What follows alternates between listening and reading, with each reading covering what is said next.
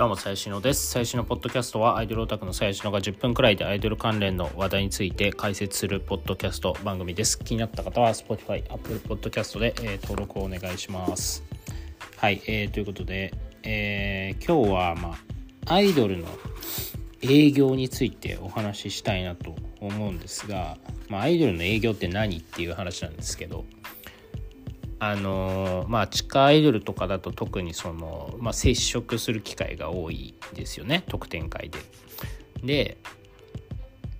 まあライブがものすごい数行われてるわけですよ。ねそのメジャーアイドルとかだったら、ね、3ヶ月に1回とかそういうくらいの感じかもしれないですけど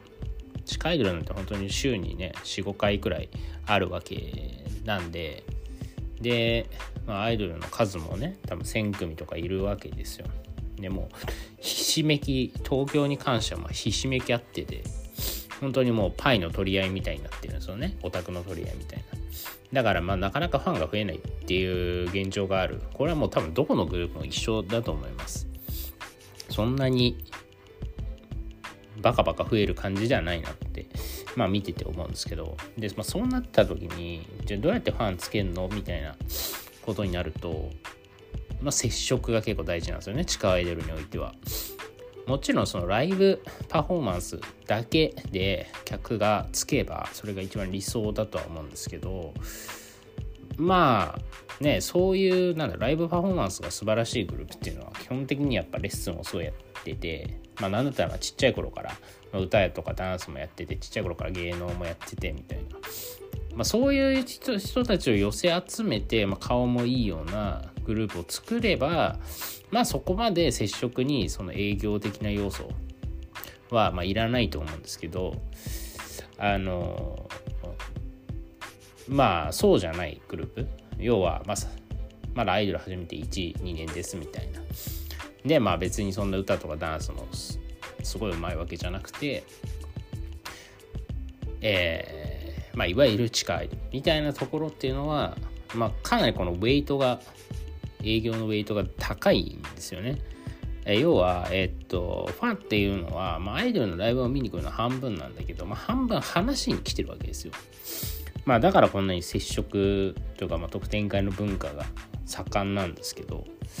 話に来てるんでやっぱその半分くらいを占めるお互いにとって半分くらいを占めるその接触みたいなところでいかに自分のバリューを発揮するかみたいな自分の価値を相手に示すかっていうのが結構大事になってくるんですよね。まあ、でそれって要は何かっていうと、まあ、売り込みじゃないですか自分っていう商品を売り込むっていうことなんで、まあ、これはつまり営業活動だと思うんですよね。でいわゆるその営業とかだと、まあ、ガチ恋営業っていうのが、まあ、アイドルにはありますと。まあこれだからあのキャバクラとかホストだと色恋営業とか言ったりもしますけど、まあ、要は恋愛関係を匂わせて相手を釣るみたいなことっすよ。だからまあアイドルの場合もまあ近しいというかそのキャバクラとかに近しいというかまあまあちょっと好き好きって言って、まあ、相手のテンション高めてライブに来てもらうみたいな、まあ、ことをまあ割と普通にやるというかあんま逆にやらない子の方が珍しいんじゃないですか。あの多分俺の体感7割8割7割くらい7割くらいはなんかそれそういうテンションの子っていうのはそのガチ恋営業っぽいことをしてくるなというふうに思うんですけれども、まあ、今日はねそのだから営業が大事だなと思ったっていう話なんですけどまあそのやっぱ歌とダンス、えーって差別化ってまあ難しいんですよ。もともとやっぱ上手くないとダメなんで。で、また上手くなるのにも非常に時間がかかるっていうところがあると。で、あと顔っていうのはまあね、整形しない限りは変えられないので、限界があるじゃないですか。でそうなってくると、まあ、やっぱ手っ取り早くファンをつけるってかのって、接触時の営業しかないと思うんですよね。なので、その接触時のまあ営業活動みたいなものをまああんまり頑張らない子は何を頑張ってるのかなとかちょっと思うわけですよ。でまあその頑張らないのは何かっていうとまあなんだろうな、まあ、例えば分かりやすく言うと、まあ、だからその塩対応するアイドルみたいな、まあ、ちょっと昔ですけどね。まあ、その島崎遥さんが塩対応だみたいに言われてて、まあ、あれはパルルだからまあ成り立つけど、普通の地下アイドルがあれやってたらまあ一生客つかないよなみたいな、まあ、感じですしでもそうじゃなくてもまあなんだろうな別に俺はガチ恋営業がいいとも思ってはないんですけどまあちょっとそのなんだガチ恋営業っていうのはうーんまあこれも価値観の価値観次第なんですけどまあ王道ではないというか、まあ、それをやっちゃうとまあそれつくんだけどあなたさばけるんですかみたいな。いやそうだ1人2人とかだったら全然いいんだけどこれ10人100人ってやっていくとみんなからガチ恋されてやむやむんですよね最終的には。やむっていうかそのオタクがやっぱなんで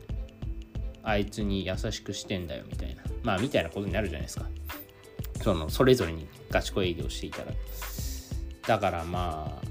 結構諸刃の剣というかやりすぎるとちょっと自分がきつくなってくるみたいなのあるんであんまりねいや本当にそういうのが得意な子もいるんで、まあ、得意な子はやりゃいいと思うんですけど、まあ、みんながみんなできる感じではないなみたいな。えっ、ー、と思うんですよね。なのでそうなってくるとまあえー、と接触で、まあ、接触ってまあこれアイドルオタクの人しか聞いてないと思うんですけど、まあ、アイドルオタクじゃない人に言うと要はまあ近い人とかだって1分とか2分喋るわけですよ。1枚喧嘩って。でまあその中でまあいろんな話をするんですけどまあそれはなんかライブが良かったねとかまあそういう話もありますし、まあ、もうちょっと仲良くなってくればもうちょっとプライベートの話も、まあ、するんですけどあの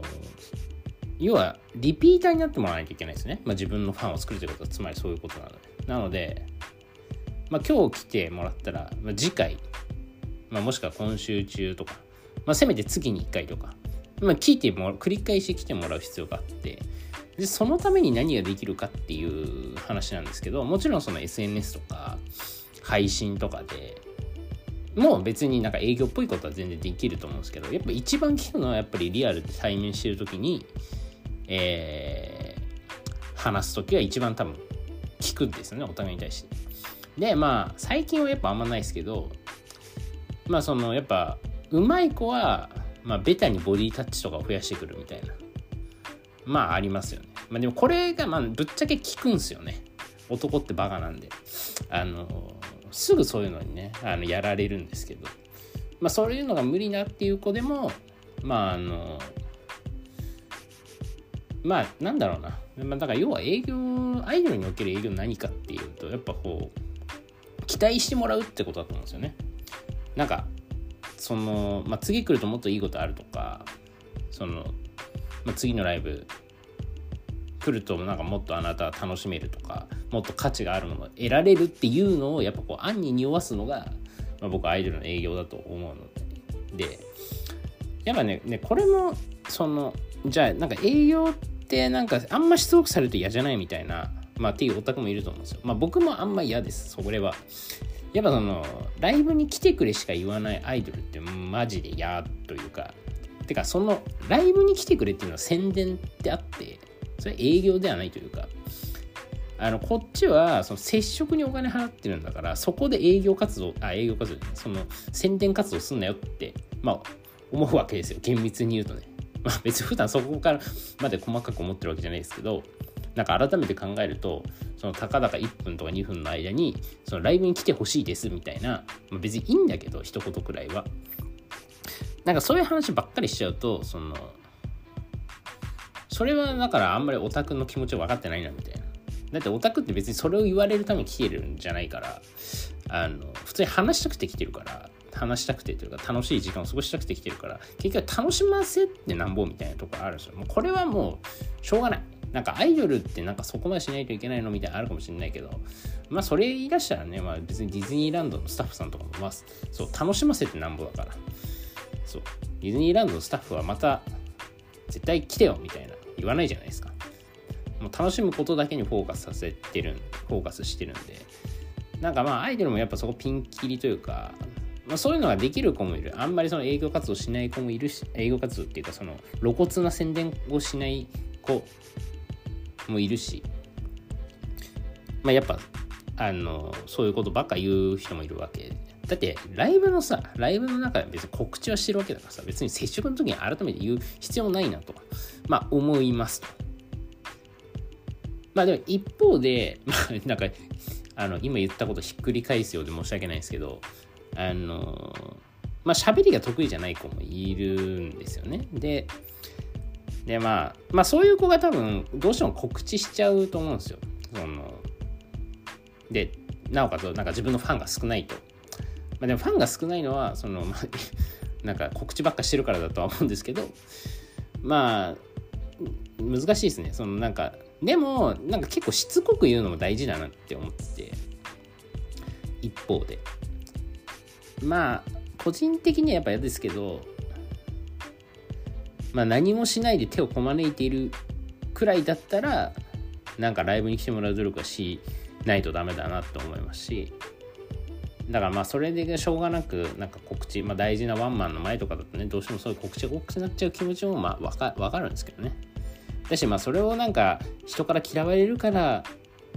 なんかオタクから嫌われるからそういう告知とか全然やらずになんか合宿営業ばっかしてよみたいなアイドルもちょっと微妙かなって思うんで。